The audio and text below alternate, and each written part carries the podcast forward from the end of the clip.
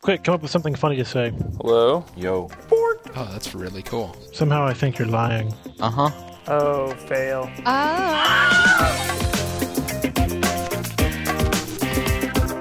Bad Philosophy, episode 71, recorded on August 16th, 2010. What's in the news, Robin?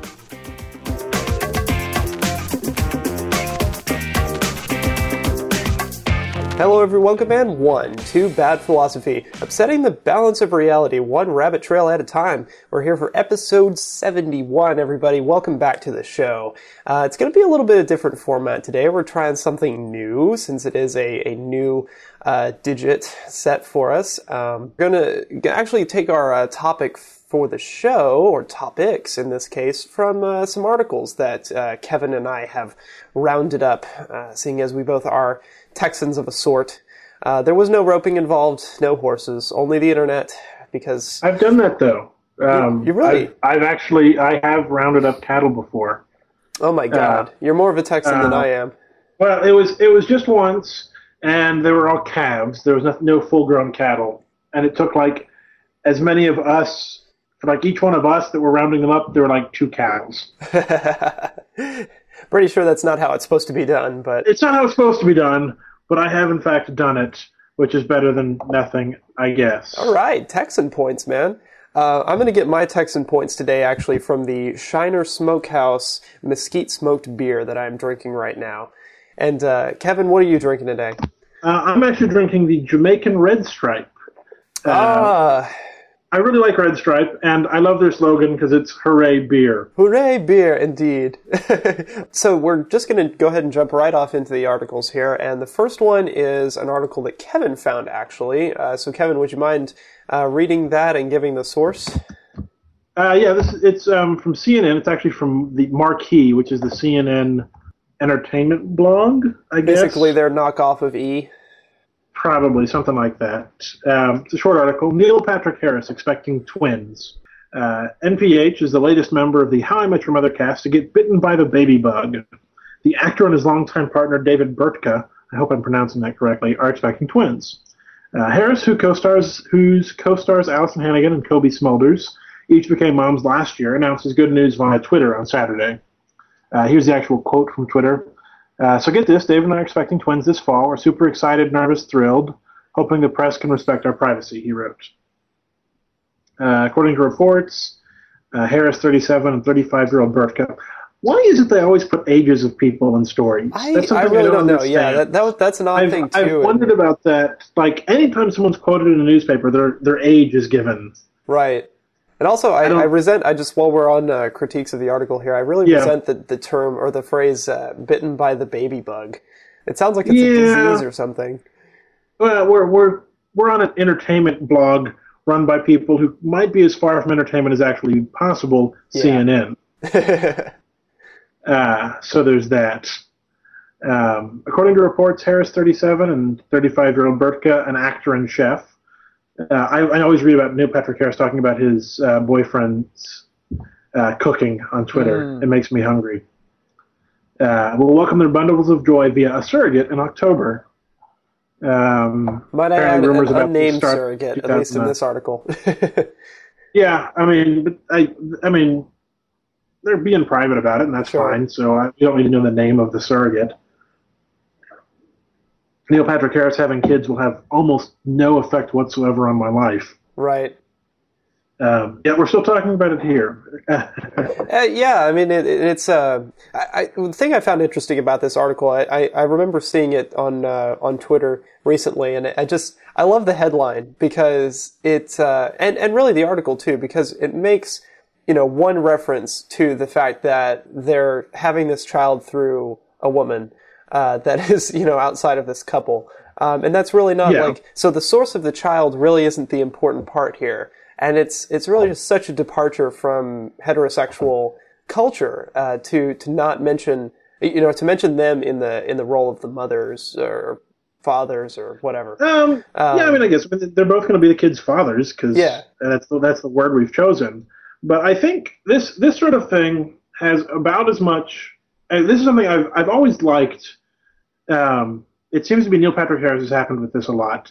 Um, when Neil Patrick Neil Patrick Harris, I it's a hard name to say, uh, came out a few years ago. NPH. Yeah. He came out a few years ago. He had he'd been in the closet for a while, um, as most people are when they're you know before they come out. I guess mm. that's why they're in the closet. Anyway, um, it was kind of treated with with minimal news. Like it wasn't a huge deal anymore. It was just sort of, oh, Neil Patrick Harris is gay, and Whatever. then people moved on about their lives. Yeah. It wasn't even sort of the stuff that you get with um, the more the more recent uh, Ricky Martin coming out or the guy from American Idol, where everyone's like, oh, of course, you know, that's exactly what I expected. Um, with Neil Patrick Harris, it was, oh, okay, he's gay. and then they moved on. And and this is sort of the same way this article is as well. Is it's sort of Neil Patrick Harris is having a couple kids with his boyfriend. I mean, partner. I guess partner's fair. They've been together for like seven years. Yeah. Um, they've been together for a number. I don't know if seven's the right number. They've been together for a long time. Are having a baby or two babies because you know twins. Yay. Now, are and, they are they married? Did they get married at one of the points I, where California wasn't banning gay marriage? Um, well, they live in New York, oh, so okay. I don't think they're married. Uh, uh, well, there's always uh, what Massachusetts up there. Massachusetts has yeah, but I don't I don't think they're married. I've never seen him. I've seen them referring to each other as either spouses or husband. Okay. So I've I don't I don't think they're married, but.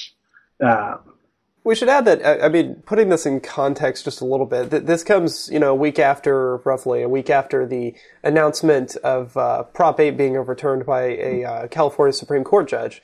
Uh, so I kind of feel like um, they maybe played the story up a little bit more in, in light of uh, that that judgment, and you know, to put it to put it well, very I, I, in a sterile light that the gay thing is in right now as far as the news cycle goes. Yeah, I guess so. Um, but again, the article is is like so stark and minimal. Right. It's you know four paragraphs. Each paragraph is about a sentence long. Um, you know, it's not this massive you know two page spread on the Inquirer. It's Neil Patrick Harris is having a baby. Yep. It's it's it might, might, as well be an announcement for a, a heterosexual couple having a baby. Certainly, which is great. Um, I mean, that's that's extremely encouraging that that uh, news outlets are starting to to really treat it as as you know nothing nothing mundane. big. Yeah, mundane. uh, you know, which which is one of those things. It's kind of weird, but it, it's the fact that it's mundane is almost encouraging. Yeah, exactly. Mm-hmm. So, I mean, yeah. not much more to say about this other than, you know, yippee, yeah. yay. Uh, a little humorous in the light of uh, the character he portrays on how I Met Your Mother, um, who was not opposed to gay marriage. He was opposed to marriage in general, yeah. gay, straight, or otherwise. um, and so he was he was very upset when it turned out that his brother was getting married. Um, and his brother, played by Wayne Brady, is gay on the show. And so everyone thought that Barney was upset because he was getting married and was gay, when he was really just upset that he was getting married. Yeah. it's funny uh, if you've seen the show as Indeed. much as I have, which is a lot. Well, and I'm sure a lot of our, our listeners have as well. I'm going to pause you real quick, have, Kevin, because uh, okay. I I'm going to go ahead and just put an ice pack under this thing to be perfectly careful. uh, so, BRB. All right. Oh, hang on. Gotta ice it down. Okay, there we go. I just want to take this this moment to add uh, a little side story, rabbit trail, okay. if you will, about uh, so uh, QuakeCon, I uh, I just recently got back from it. Actually, it was uh, Thursday through weekend, wasn't it? Yeah, this past week, weekend. Yeah. Well, end of the week and and Saturday. Okay. Uh, in Dallas, it was at the uh, the Hilton Anatole, and uh, it was basically, if, if, y'all aren't familiar with it, a gathering of thousands of gamer geeks in one room or one hotel in the Dallas area, and it's actually been going on for. 13, 14-ish years now. Uh, very encouraging. Uh, you know, pretty much the biggest LAN party in the United States. It's the place to go if you're a PC gamer. And uh, I'd never gone before, so it was uh, it was exciting for me to be there finally, first for the first time. But I don't exactly have a state of the art gaming rig, So I brought along this uh, this handy dandy ice it down to Pro. record a podcast. I think that's an understatement. I, I do, and I also had to uh, to ice it down to do any gaming. So my, my solution, because I, I went in there going, oh man, you know, I'm not I'm not going to be able to game unless I can uh, unless I can ice it down. So what am I going to do? Well, I actually uh, brought an ice chest along specifically for the purpose of not cooling drinks, not you know not cooling Mountain Dew or beer or food or anything logical, but actually cooling down a number of uh, gel-filled ice packs that I have. So, you know, filled the thing with ice, uh, packed those in there nice and tight, and uh, each day the uh, would just change out the ice packs every 20 or 30 minutes as I was gaming at the at the con, and uh, it actually worked out pretty well. I, I only had a couple times where I, I got so sucked into the game that I forgot to change it out in time, and uh, and the system locked up and rebooted. But it was it was a bit ridiculous, and I'm I'm pretty sure I was the only person there out of the thousands of people doing that. But hey, I, it wasn't the most ridiculous thing going on there, believe me. Uh, well, I'll have to take your word for it. Yeah, yeah. Uh, we'll go ahead and move on to our, our next story here, and it's uh, it's definitely a philosophical one, extremely philosophical, or, or at least it tries to be. Uh, so it's a it's a comic from uh, from Subnormality. I guess that the name of the comic is Subnormality, right, Kevin? Yeah, uh, the website is Virus Comix, spelled with an X. Uh, the Right. comic itself is called Subnormality uh, by a guy You know named Winston? Rowntree. Uh, with, okay, Uh, that's not on the comic Yeah. anywhere, so I was kind of curious about it. No, it's kind of it's it's one of those things that it's kind of hard to find if you don't know it. But um, he he describes his comics as you know containing massive walls of text. But if if you go to the Virus Comix um, homepage, it's down at the very bottom. Copyright Winston Rowntree. hmm Um, So his it's, his page it's is very definitely one. sparse. Right. Well, the the comic itself is uh, definitely something you have to, to see, but not necessarily um, see the art to understand. Uh, the art is just a complement to the text. So I'm going to go ahead and read the whole thing here and uh, put a link to the full comic in the show notes. So uh, please refer to badphilosophy.com post show to find that. And uh, at the top of the image, it says "Choose Your Own Adventure." So it's kind of channeling the "Choose Your Own Adventure" books style thing. You awake to find yourself encased in some kind of armor, assorted survival gear draped about you. You are well armed. You decide to consider your surroundings. You are in a warm, well lit chamber. Panels and ducts line the walls, leading to and from the unknown. It is utterly sealed. There are no windows, certainly no doors, but in the center of the room, ominously, sits a teleporter device. It is the focus of the chamber and the source of the dread that now builds in you. There is no sound here, like the silence after you inhale but before you exhale, like the pause between when you turn the knob and when you open the door, like the space between galaxies. Something is about to happen. They are frantically waving you on stage. You decide that the fact you are so well prepared indicates two things. A, that, consistent with the danger sign, what lies behind the teleporter is probably very unpleasant. Uh, I should add here that uh, on the teleporter pictured in one of the frames is a sign that reads extreme danger. B. You are encounter or you are encouraged to face it. It appears you have been prepared for a task. This task is quite possibly above you, and terrifying as it is, it is the only exit. You clearly have two choices. You may enter the teleporter and face what could very well be a living nightmare, or you may remain in the absolute safety of the chamber, but neither choice is truly based on absolutes, you reason. Perhaps the warning on the teleporter is inaccurate, or extremely subjective, described from an unusually ignorant perspective. Perhaps the whole thing is an elaborate trick, and the teleporter only activates a hail of balloons, confetti, and grinning relatives. Perhaps the chamber is not safe. Perhaps it is imperceptibly contracting at a rate of 17 millimeters per day and will eventually crush you into a fine paste. Perhaps everything will work out far better than you think, or far worse, or somehow both. Perhaps you would be, perhaps you would instinctively be absolutely certain of what to do if there was a best choice, and right now you are uncertain. And if you are uncertain, then the sensible thing to do is stay put. If you are lost, you must stay put until somebody finds you. If you were truly to face some task, then why would they start you off in this room? Perhaps no matter what you are bullshitting yourself, Perhaps no matter what, you're bullshitting yourself because you don't actually know everything, but act as though you do. Because you don't even know yourself, but act as though you do. Because you love evidence, except when you don't. Because you are afraid, always afraid. And now, more afraid than you have ever been. And now you must choose. 1. Remain where you are, knowing that you will die on your own terms, such as they are. 2. Leave. There are supplies here. The teleporter is flecked with blood. You have strong arms and two trigger fingers. There is shelter here. You can get used to anything. You like silence. You may already be on stage. You can get used to anything. You are good at being alone. You are so good at being alone. Whatever you choose eventually, you will die. So what does it matter? 3. At this point, you may also choose to poll some of your predecessors for advice. They are nameless skeletons, sealed in a windowless room, their armor unmarked, their weapons fully loaded.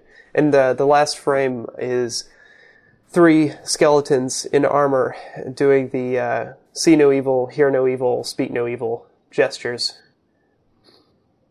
So, Kevin, uh, I want to hear your initial thoughts about this. Um, well, I, I will start off by saying that I'm a fan of subnormality. I like it, generally speaking.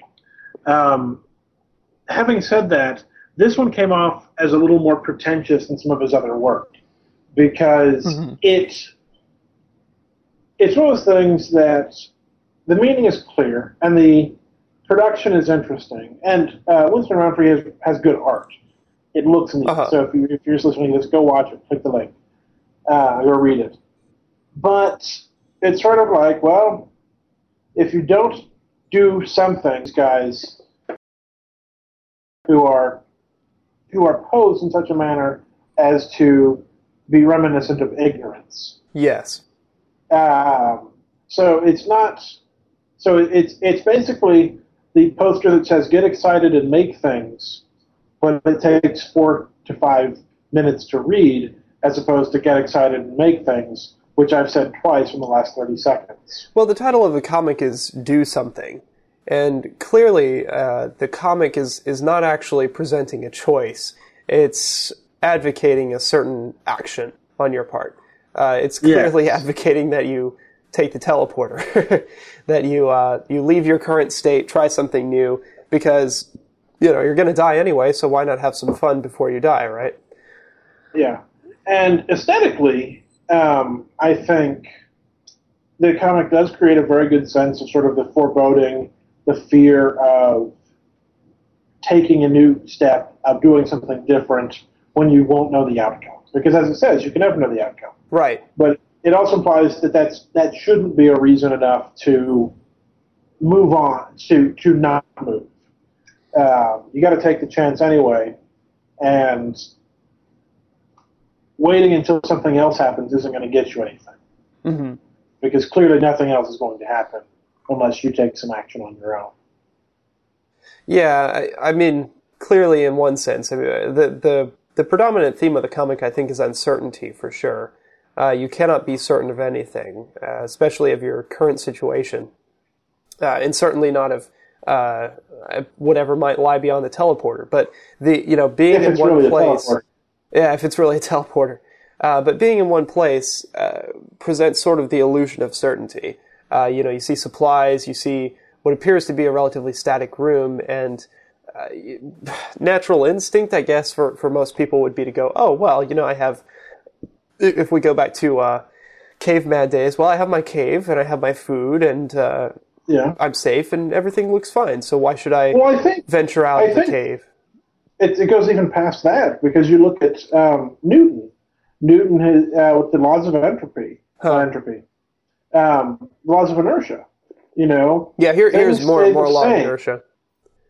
Hmm. Yeah, this is more law of inertia, it, and it's yeah. Sorry, entropy was the wrong And I word. should add, a, I mean, that's that's a tricky that's a tricky comparison because the law of inertia is, is that objects in motion will stay in motion uh, or stay inert unless acted upon by an outside force. And but what things, this is, the, the way I'm, I'm summing it up is things stay the same unless something changes them. Yeah, that's okay. That that's that's sort of sort of the point of the law, I guess. Uh, but in this case, the the something outside is presumed to be you. You know, you uh, you know, Yeah. you're you're the driving force. You're you're the uh, quote quote unquote outside force that can propel you or your body uh, to to do something else, to to not remain inert. Uh, and it really gets at uh, at a pretty fundamental question, which actually we we have posed on this show the last time we had beer, which was the uh, the question of, of consciousness and of uh, of the separation of mind and body, whether there actually is one or whether mind and body are identical, uh, mind and brain specifically. Yeah. And and this comic would clearly seem to advocate uh, the idea that they are separate in some sense, uh, a, a dualistic uh, approach to, to Well, philosophy of mind. something. Well, it it's well. I could read this two ways. I, in all honesty, I can because I can read this encouraging you to go out and do something and and make a difference and just try, and that and that sort of falls on the the side of you know agency of we can do things. We can Sure. be. It- it- I mean, the comic definitely assumes free will. It assumes that we have that not But not wait. a. Uh, it's not fatalist. It's it's a But very. wait, Uh, Stephen, hmm? Because you you think that, but then I'm staring at this last panel again. uh, Three people have been here before. Three people have failed to get up and move. what makes you any it- different? Well, it, it could be read that you're going to do the exact same thing because you don't have agency, because you don't have free will or separation. In the same situation, everybody else has done this. So, given a, a set of circumstances, that is this is what is going to happen. Hmm. Um, which makes this comic actually better to me that it can be read both ways, because then the title of Choose Your Own Adventure works on multiple levels because you can, as the reader, choose what this comic means. oh, that's uh, that's that's deep, man. I like this comic more now. I, I don't. started. Yeah, yeah. You were all you were all poo pooing it in pre-show. I was, and and I'm taking it back. Wow. I, I don't I don't know if that's exactly what he was going for. I mean, that might be a level of subtlety that uh, But whether he just whether or not it was intentional, it exists, and thus it matters. Right, and, and we've talked about this before, you and I, the, the fact that uh, Mm-hmm. uh, interpreting something more from a work of art that maybe the uh, the original artist did not intend is still legitimate Yes, because a we work can take on a life of I- its own. We Yeah, talked about that on the on the show though, which Yeah. we totally should have. But I know we talked about it when drinking on my porch back in Lubbock. I think we talked about it with uh, with Dr. Hick when he came Maybe on. we did. You know, the Maybe idea of uh, the idea of a work taking on a life of its own. Yeah, I kind of remember that. So interesting. I I still um, I don't know if I'm if I'm just looking at, at this on face value and, and not not trying to interpret too deeply into it. Uh, clearly, and, and if I'm trying to just draw the intention of of the artist out of this, uh, it's certainly advocating uh, looking at looking at what's happened to others and and and changing. You know, doing something different. Uh, just doing something. Period because obviously these skeletons chose to uh, ignore all of the this their situation and uh, and perhaps even even evidence that they saw before them and and do nothing and so they just rotted away into oblivion. So clearly, clearly, he's advocating taking risks. You know, going going out there doing Well, things. well, clearly uh, it, it's clear until you look at it in a different way. Yeah, yeah. So I mean, is the big thing just a which, is the whole which thing I just a think big is part of the comic itself. You go go back and look at the comic. He says you can never really know. Yeah. You think you do, but you don't. The comic itself tells you that you don't know what the comic is about. oh my. I, I think Um, I'm going to start reading Subnormality at the very least. I've been reading it for a while, and and I've enjoyed it, but this one is growing on me the more I talk to you about it. right. So well, definitely go uh, go check out the comic for yourself. Uh, think about it some more. You know, if Yeah. maybe you, if you have a different interpretation for what we've come up here, uh, post it as a comment to the Throw episode. Yeah, Yeah. throw something out there, and uh, and we might we might even discuss it on a future episode. And if it's maybe if it's really good, we'll ask you to come on and tell us why we're wrong. Or right. We like we we like uh, positive reinforcement too. yeah, but we're probably wrong. Yeah, we're we're drinking beer. I mean, how right can we be? that should be our slogan. Bad philosophy. We're probably wrong. We're probably wrong. Isn't it? I don't know. I, I I would argue that that's kind of inherent in our title. By calling something Well, yeah. bad philosophy, that's it's usually that it's I guess wrong. it is. I guess it is. But it just amuses me as a slogan. Right. It's very difficult to put uh, value judgments on philosophy, though. I don't know. Let's talk to an aesthetician. We'll get back to you. Yeah. Do that. All right. You said. God, are we uh, are we already halfway through the show? Um, we we started at what nine twenty. It's now nine fifty. So yes, Wow. When? go us. Okay. Well, we've got a uh, Here's my- we've got a couple more articles to discuss here before the end. Uh, Kevin, uh, this is this is yours as well. Uh, Would you like to read this one? Um, are, are you talking the man coupon thing? Uh, talking the beware of fake Facebook dislike. Oh, button. this one. Yeah. Yeah. Um, yes, this is this is also a CNN article. Um, CNN Tech. It's and the headline is "Beware of the fake Facebook dislike button." And I'm going to summarize the article Oh, 'cause it's fear. I, I love me it's some far fear at night. than um, the Neil Patrick Harris article. Ah, but it's basically apparently, and I've I've actually seen this because I do use Facebook on occasion. Um, excuse me, I'm drinking beer.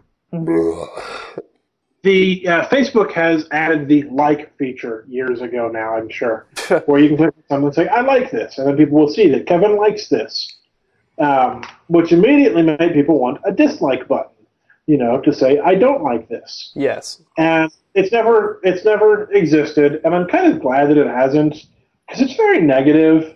and when i post something i don't want people to actually come up and say you know well that's a stupid thing for you to say i don't like that Mm, I, I'm I'm going to argue with you here, but but only after you've actually read the entire article.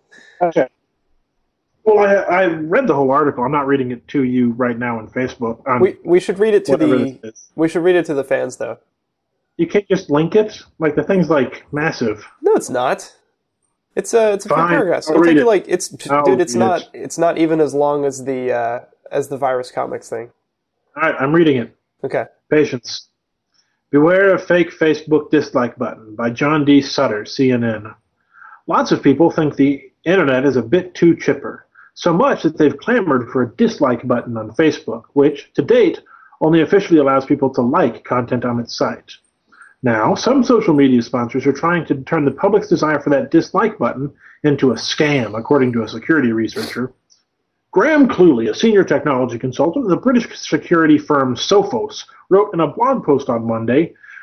Okay, first of all, they're quoting a, from a blog post. Yeah. Um, Because they don't want to actually. So I can just go read the blog post and thus save myself the trouble of reading CNN. yeah, but he's uh he's at a security firm, and, and CNN adds value No, I'm because you see his, CNN his is, opinion is may be good.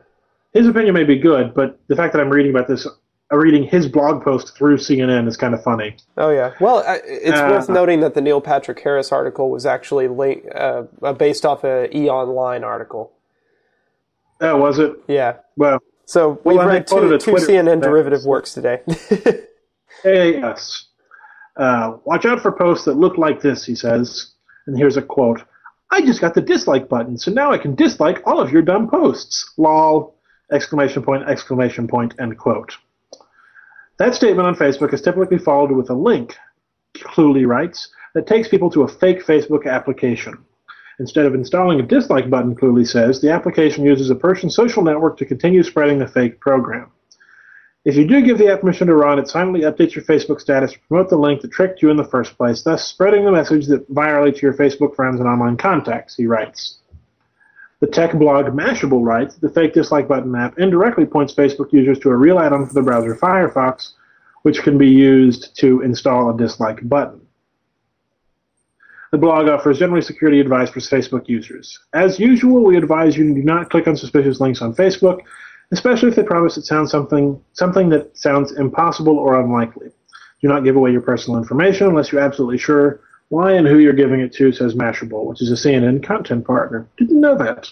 yeah, blah blah blah. Don't don't do stupid stuff on Facebook. That's I mean, that's I- I more think- or less the rest of it. yeah. And the end the end though has uh, some important points. Um, or Facebook may do all of this for you. Uh, the company says it is trying to block the dislike app. Uh, we're working hard to block it and remove. Okay, actually, that doesn't add much. Uh, it's important to keep in mind that there is no official dislike button, but they never say that there never will be. They just say that there isn't one. Yeah. Um, I, I wish I kind of wish the article talked more about the controversy. Uh, that that really is in the comments uh, because a lot of people say like I want a dislike button, an official one. Um, yeah, a few people are saying that. A few Somebody are, said Facebook is Bush's fault. is what? Bush's fault, as in George W. Oh, I see. Yeah, I generally try not to read comments. yeah, but but I mean the discussion is is a big part of Web 2.0, Kevin. I mean you have to take that into consideration. Okay, when I write stuff, I'll read the comments for it. if you want to comment on bad philosophy, you want to comment on my stupid shenanigans, feel free to do so, and I'll read them. You narcissistic But bastard. I don't.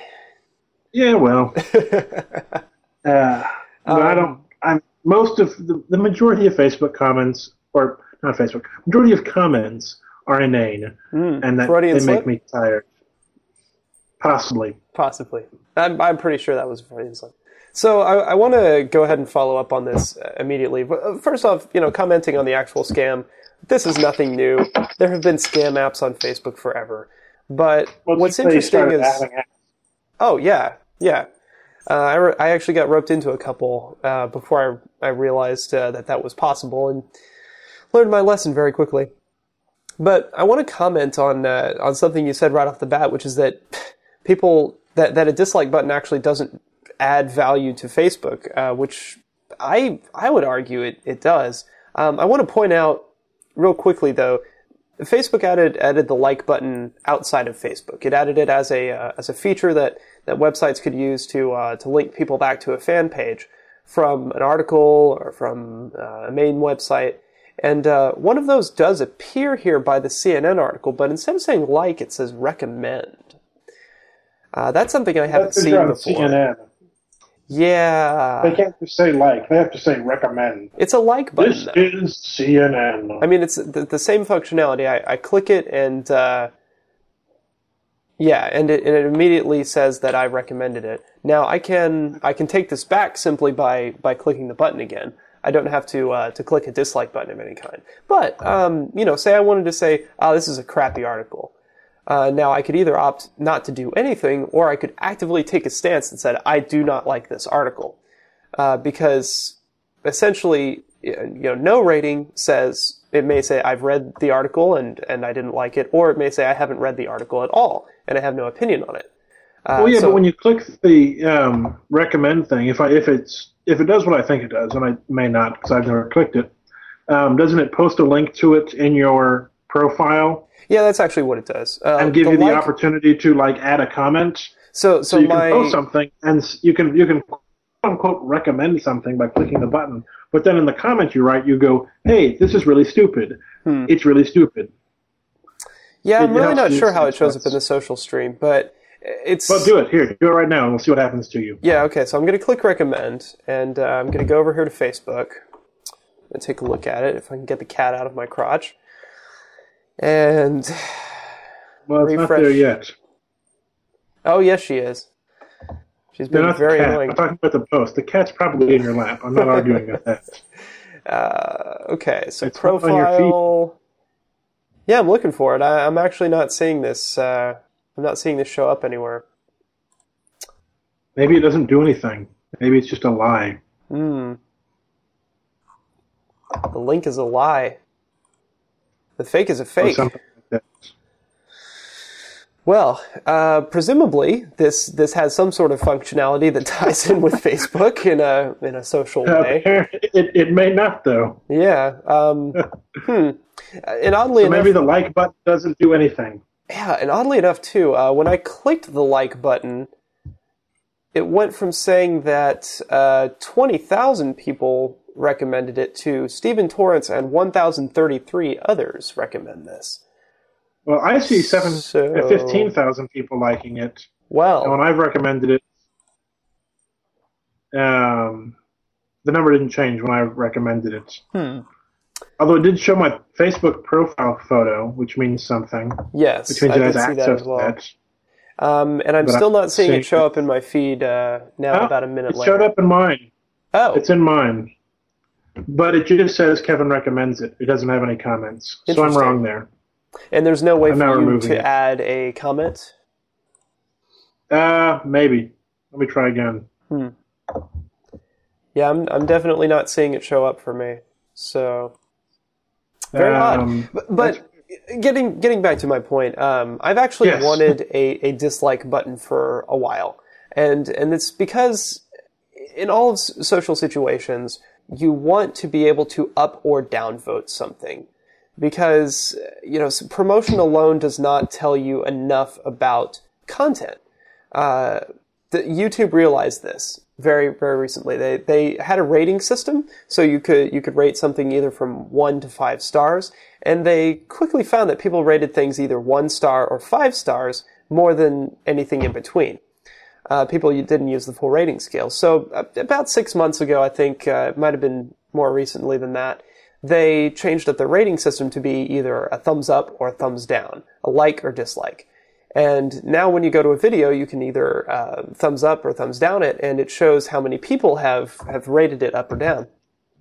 Uh, this is it, another side note, rabbit trail. This has actually spawned a pretty interesting practice where people will uh, uh, comment and say, uh, you know, they'll take the current count of people disliking a, a very popular video or like a video of pandas or babies or something extremely cute and rag on them about this and say like 39 people hate babies or something like this and uh, it's it's quite hilarious and wouldn't have weird. happened otherwise. Yeah, it's it's strange. But what it does is, is it actually shows a proportion of okay, this many people like it versus this many people who dislike it, rather than saying okay, this many people watched it, this many people actively took a stance of saying that they liked it, and the rest may have liked it or not, but they didn't say anything. Yeah, I mean that's okay, but I think it's different on because I think when I think of the Facebook like button, I think when I see someone, ah, beery burping again. When I, I get on the Facebook and I see something like um, Mr. W, I'm going to actually quote an actual Facebook thing here Right. uh, says, Little Monday at my house, whiskey and fishing. Anyone want to come join? We are wearing them bass out.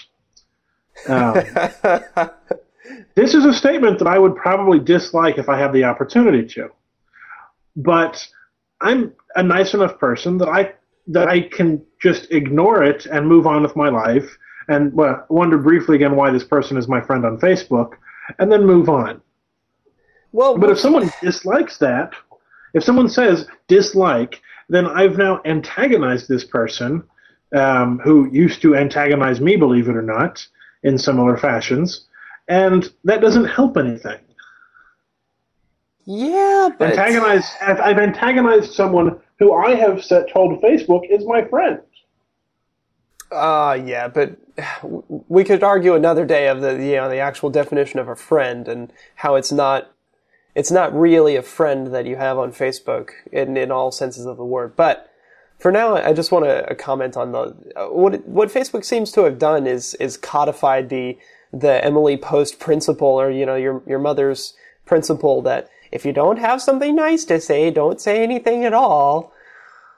Which I, I never fully well, agree see- with personally. I don't think that's I don't think that's quite what it's done. That's exactly what it's made, done. I think it's made an no, because I think it's made a really easy way for someone to say, I like this. That's fine.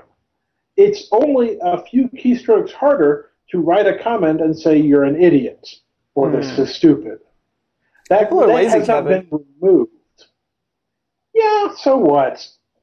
So, that, that option has not been taken away from me. it- but it's, I- I it's cannot- punished. It's punished in a way because it, it punishes you by uh, forcing you to expend more energy to be negative than to be positive.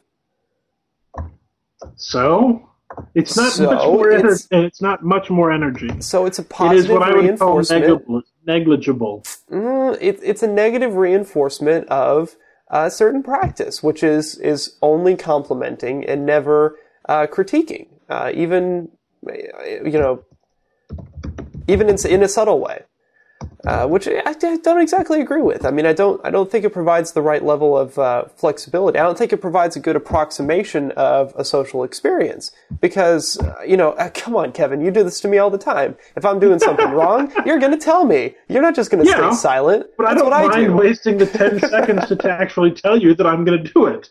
I don't just say dislike and walk away. I dislike this. Mutter, mutter, mutter, walk away. Uh, you know, I point dislike taken. this. But uh, And then say nothing else. so in a conversation, if if uh, Will W or whatever the W man, whatever you Mr. read, W. Mr. W, thank you.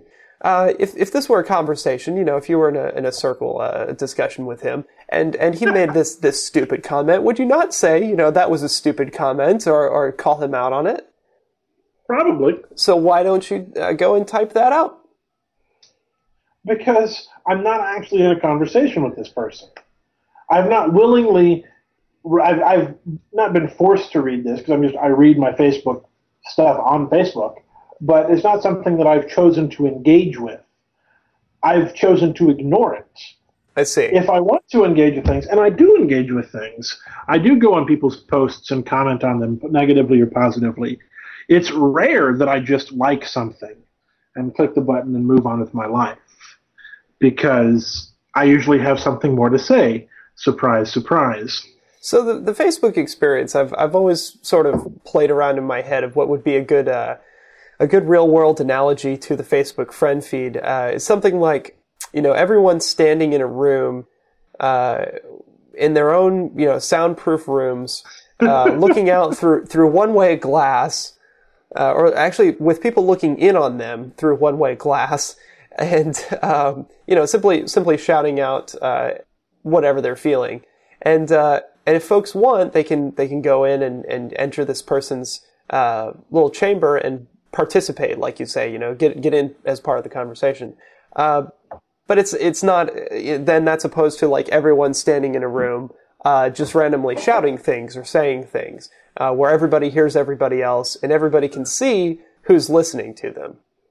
It's very I think, much. uh, I, I think I, I quote it actually um, closer to channel surfing people I know. yeah, I can scan through and see little bits of what people are liking or doing in their lives, and if I'm more interested, I can then stop and watch the show more. And because it's actually people, I can interact with them and and you know vote on American Idol being their life. in Okay, this okay. So so let's continue the TV analogy then. Uh, Okay. TiVo. Did you ever have a TiVo? I had I tried to get TiVo in my family before people knew about TiVo, Okay. but yes, So you've used a TiVo then. yes. Do you remember one of the primary features of a TiVo, other than the ability to pause and uh, rewind live That's television? exactly what I was going to say. Do you want to tell us uh, what that little fe- feature was, Kevin? um, the of the original TiVo, Yeah. The like button. The like and the dislike buttons, Kevin. Yes, There was a thumbs up because and a thumbs make down. recommendations, Mm-hmm. but the recommendations were very poorly designed, which led to people liking Will and Grace getting a slew of shows that's from beside the, the, point. uh, That's beside the point. uh, and, and don't be dissing on Will and Grace. It was it was actually a decent show. I'm not dissing on Will and Grace, but it was one of those things like if people said they liked Will and Grace, they would get a slew of other um, Oh, related stuff that wasn't actually related. Yeah, yeah. yeah. homosexual related programs, Uh, like Doogie Howser. not like Doogie Howser. But I guess TiVo wasn't that smart, was it? Um, Now, if TiVo knew that Neil Patrick Harris was gay before everybody else, that would have been impressive. yeah, that's that's something to market it. Uh, able to predict sexual orientation based on television programming. So uh, my point uh, before we got off on the gay thing again, uh, TiVo included a thumbs up and thumbs down, so you you could channel surf, you could watch shows, and and not just not just the recommendations, but everything you watched, you could up or down vote, uh, and you could do this either three times positive or three times negative. So it gave you a, a way to even say how much you liked or disliked something, uh, rather than it being a binary. And and that was a very important part of the viewing experience, and it and it changed television because it it told uh, told companies, it told networks, it told advertisers uh, okay, No, it this, didn't. Yeah, it it provided very good feedback. they didn't to the- collect that data. yes, they did. You sure? Yes, they did. I, I remember think seeing articles did. about this, and I remember seeing articles about networks responding to this uh, because it gave it gave more detailed reports than simply viewers. And what what Facebook is doing is, is it's gone back to a viewer centric model. When you when you press like, it says I viewed this and I approve of it. Uh, or simply that I viewed this, and and fa- I mean YouTube is a similar way. It's it's got the view count up there, but those views could mean anything. It could mean likes, dislikes, total apathy, uh, and you know networks valued the ability to to go. Okay, we know that people specifically like this. They specifically dislike this, and right now Facebook's only got one half of that equation, and it's not enough to provide good feedback for people on what they're actually doing well and not so well. But those things don't go away. But again, I, you, you've not talked around my ability to do negative comments. Yes, but your negative comment is still harder to execute than a positive comment. And I think that's that's Facebook's way of saying we want you to only make positive comments, only give f- positive feedback. I think you're posts. reading way too much into it. Uh, you know, man, Facebook is subtly No, okay, changing social here's interactions why. very slowly. Here's why. Because the like functionality on Facebook has changed. Nowadays, when you like something, not everything, but a lot of things, if you like it, it then goes on your profile under TV shows I like or movies I like. Okay, for pages, yes. For I'm I'm thinking more specifically for posts. Uh, but we could definitely talk about disliking pages. too. I mean, that's that's actually some somewhere I'd rather see a dislike button because I could, you know, if I could, I would definitely dislike many pages. Well, I don't, I don't want to do that either because it's one of those things that I've I've gotten rid of. I don't know if you've watched my profile page a lot, but as soon as Facebook made all the things that I chose to like into groups that anybody could see, I got out of it. I took all of them off. I took Uh, off many uh, after that. I took all of them.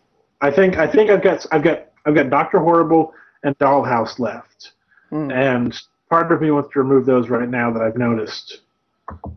Yeah, Uh, but that's uh, again, and that's that's a subject for a whole nother day too. I mean, we can rag on Facebook till the the sun comes up, but uh, I guess we'll go ahead and leave the like dislike thing alone for now because we still do have one more article to talk about before we wrap things up, and uh, and we don't have too much time left on the show.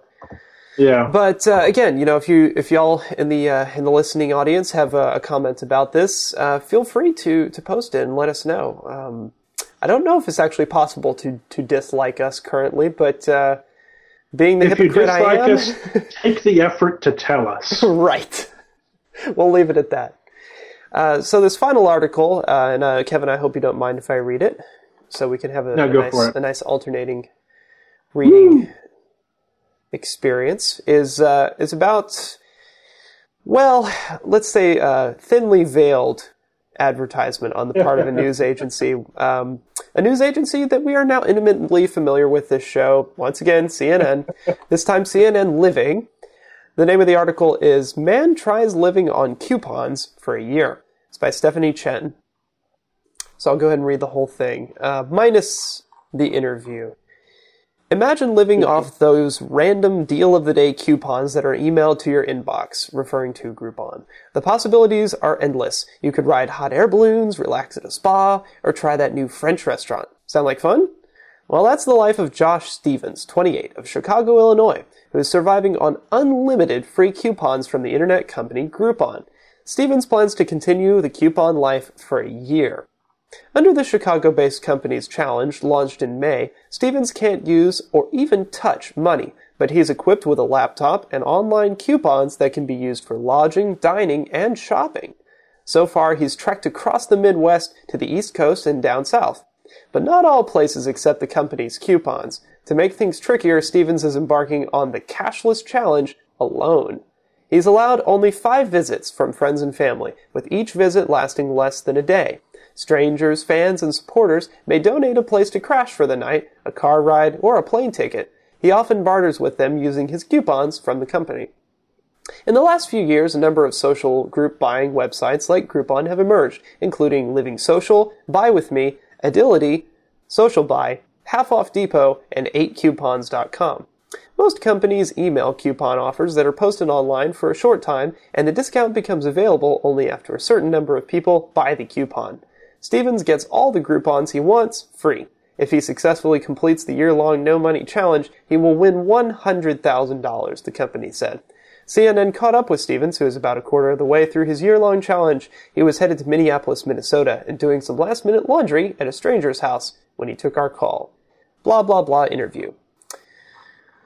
So, this is an interesting little experiment, uh, and and not not uncommon recently. Uh, a, a couple of other ones we talked about, sort of in the similar vein, were uh, Revision 3's Dan 3.0, uh, which is Yeah. about a guy, a vlogger named Dan Brown, who is letting a a group of his fans, uh, actually anyone that that goes to uh, the Revision 3 website for his show, uh, decide what he will do for a year uh, using this decision engine where uh, users submit ideas uh, for either small, medium, or large goals, and he accepts the goals uh, to do uh, in daily videos. Uh, Kevin, you also posted a link to another one called uh, Todd TV. What, what's that all about? Yeah. Um, watch, I watched Todd TV back in 2004 in its entirety. It had maybe half a dozen episodes. Um, and it was exactly what you're talking about here, although with a little bit less internet in it. Um, there was a guy who wanted to make his life better, um, sort of with the, and sort of the premise was that the viewers would um, send him commands that he had to do, and then vote on certain big events in his life, like whether he should um, stay with his current. I use the term girlfriend loosely, basically a woman that he met up with occasionally to have sex, or with this new woman that he went on a date with. Um, but they would also send him like little mini commands like eat, drink a bottle of lemon juice that he also had to do. Um, although um, Todd TV was pretty terrible. um, Yeah, uh, it's not time- well rated on here. And most of the time, Todd basically complained about the fact that he was on a TV show and had to do these things that he had signed up for. Um, it was it was a bad show, but I've seen this sort of stuff before. Um, and you can actually go so far back um, as with the coupon one. And I really wish I could remember this show, and because I just it had just occurred to me. Um, there was a naked Japanese. This is what I'm typing into Google. oh, this should naked be fun. Japanese man game show. Dude, isn't that like Uh, all of them? Um, yes. Yeah, pretty much. Come on, just admit it. Um, no, this one is. Um, yeah. Naked man gets ten thousand dollars for being naked prisoner for a year. Wow. Um, this actually isn't the one I was thinking of. Never, maybe it is. Yeah, it is. Um, this is this I saw on the internet years and years and years ago. Naked Japanese uh, bondage? Sign me up. Now this guy basically um, was this guy wasn't even like didn't even sign up for anything. He was tricked um, into being on this reality TV show where he had to win everything from that he had to survive on from mail-in competitions. Huh. Um, and he was kept there for a year on television, and he was completely naked the entire time. Um, well, that sucks. there's it was it's one of those things that's just very strange um So, so very. Japanese, you, you mean? That too but uh, yeah i can't remember. I, I can't find a link to the thing about it actually. Um but it was one of those things that was incredibly strange. Um, like he was locked in a room with no outside contact for a year. Um, well, anyways, um, Yeah. and, and all three of these are, it has are been done uh, before. yeah, this has definitely been done before, and all, all three of these are sort of uh, a part of a trend of recently of uh, you know th- these extreme exposure reality programs or experiments uh, tied in with with companies. Um, part of I, I should mention on, on Dan 3.0, part of what he's doing is uh, sponsored by various companies. So, for instance, his his trip to visit his girlfriend, which uh, folks have have already uh, advocated, is uh, being covered by Squarespace, and his trip up to see uh, Hank Green and record a song with him is being covered by some other company. Uh, I think your your beef with this article was essentially it's it's a big ad for for these companies uh, for these coupon companies. And I think I think with the case of I think the stunt is a big ad, and I think that's Oh, supposed yeah. to be the way. I, I have no problem with that. I think it's a little bit less. I think the article on CNN is basically a big ad for this as well.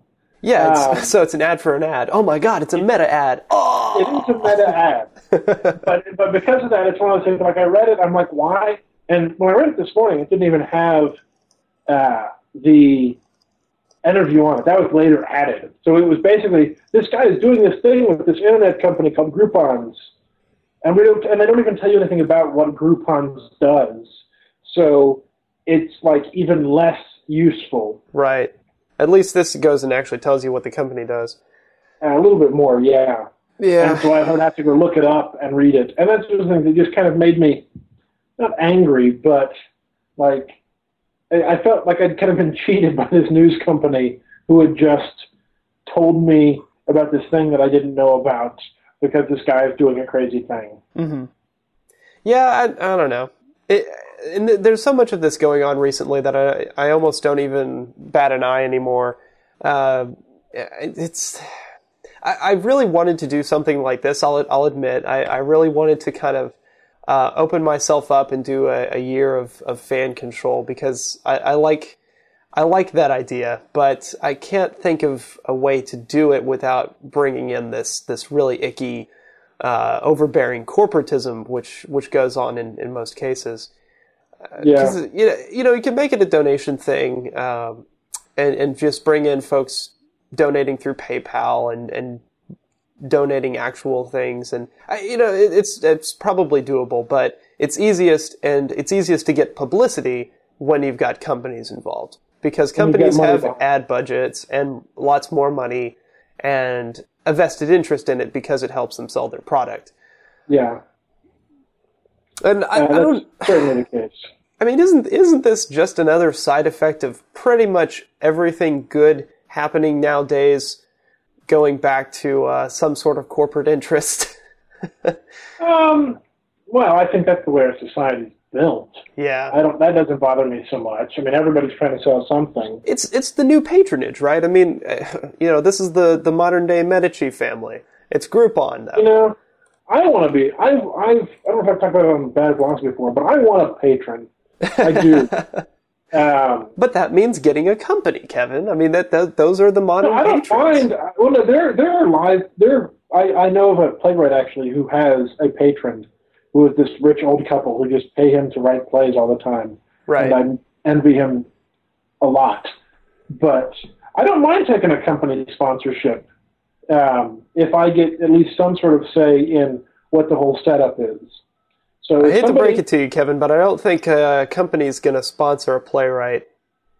Well, I do other things.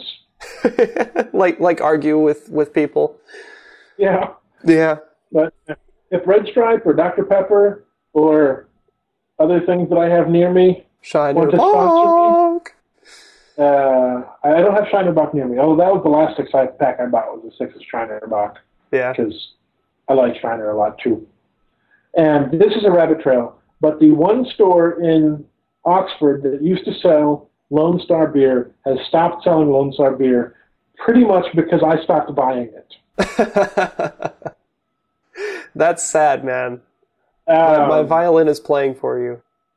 it was one of those things like I didn't think about because they had it here before I ever came to Oxford. They had it, um, and I bought a pack, about a pack every two weeks of Lone Star for my first six months here, just sort of as a as a you know if I would get homesick, I could drink Lone Star beer and pretend I was in Texas, hmm um, and it didn't really work, but it was good beer, so I didn't mind, and it was cheaper. It was cheaper than like everything else in the store.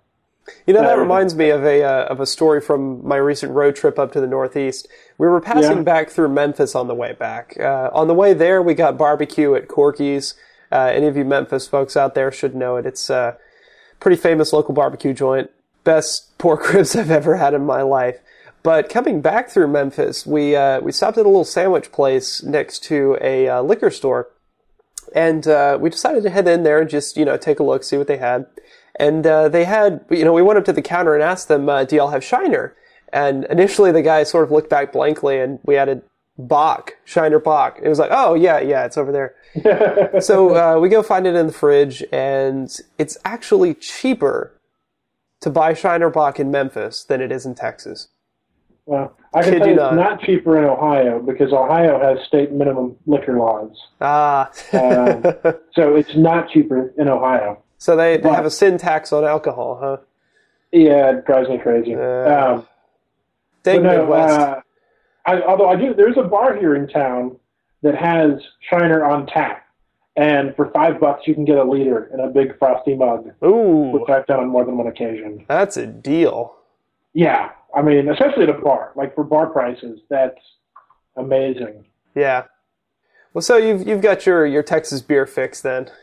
No, I do, I do. I, can get Shiner, and they have here they have Shiner Bock and Shiner Blonde, um, which if you want a lighter, as in like in color beer, it's a good option because it's more of a lager than Shiner Bock, which is of course a Bock.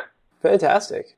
Well, we've come to the end of our time here on Bad Philosophy, and uh, I'm glad we ended where we began with beer. With beer, uh, where can folks uh, follow you on the interwebs, Kevin?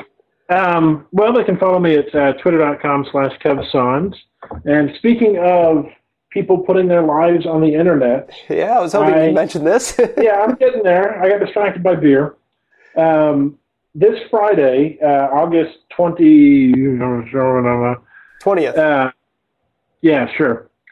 I am going to be reading James Joyce's Ulysses in its entirety live on the internet in my apartment.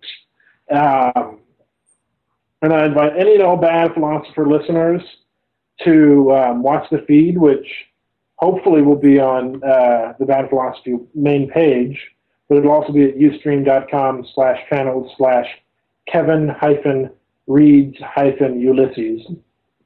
Yeah, I Um, will. Uh, I will definitely post it on the uh, the BF front page uh, in a post immediately following this episode. Uh, Yeah. So if, if you're uh, if you've got free time and and hopefully you will at some point over the what is it twenty six or so Um, hours I've- it'll take I've to read got it. I've got scheduled, I think, 30. I meant to schedule 30 hours. I think I scheduled 31 by mistake. Um, but I start Friday at 8 o'clock in the morning, and we'll read until I finish Ulysses, um, which, depending on the printed version you buy, has up to a thousand pages of text in it. Oh, Um, Oh. Reading it out loud because I'm insane. Um, it's also part of my thesis work for my master's degree oh well, that's a good excuse. Out loud part, but um, I'm working with adaptations of the Odyssey, and since it is an adaptation of the Odyssey, I have to read it. And this was recommended to me as the best way to read it out loud to somebody else. Okay. And so for somebody else I'm using, I have the internet. Also, people who will come visit me here in Oxford. So if you're a Bad Philosophy listener in Oxford, feel free to stop by.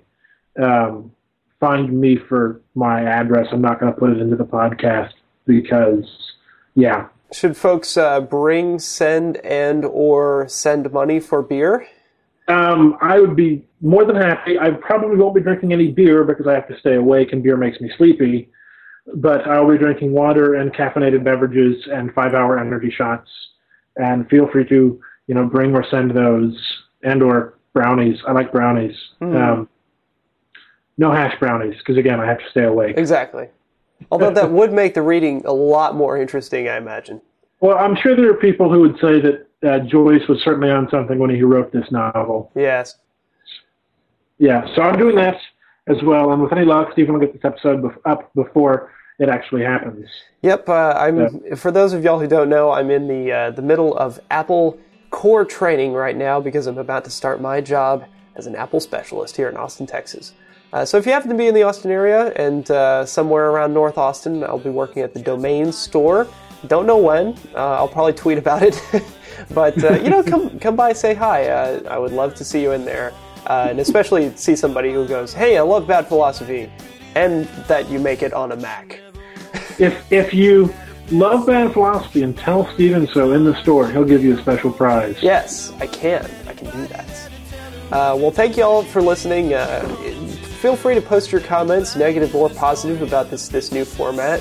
Uh, if you like it, I think we might we might keep doing it for a little while if we can, we can keep If we can't finding. think Uh, of anything else to talk about. yeah, if we if we can't think of something better, we'll go to the news stories. We'll go to the world because there's interesting stuff happening in the world. All right, we will see you all next time, beer in hand on Bad Philosophy. Then she tied him to a tree so the dragon couldn't fly. She told him he was mean and it made the dragon cry. When he finally apologized, she offered him some tea. He accepted it graciously. Now he visits every weekend with the princess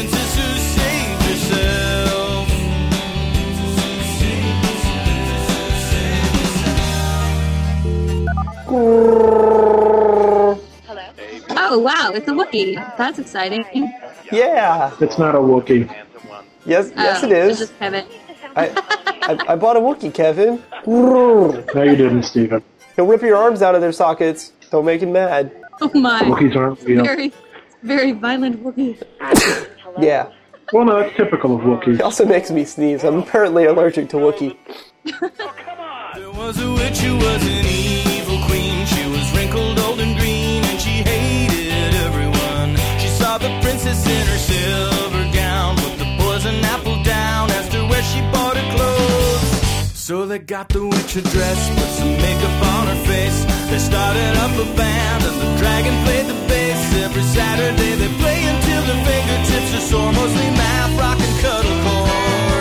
And they call themselves the kingdom of the princess who saved herself.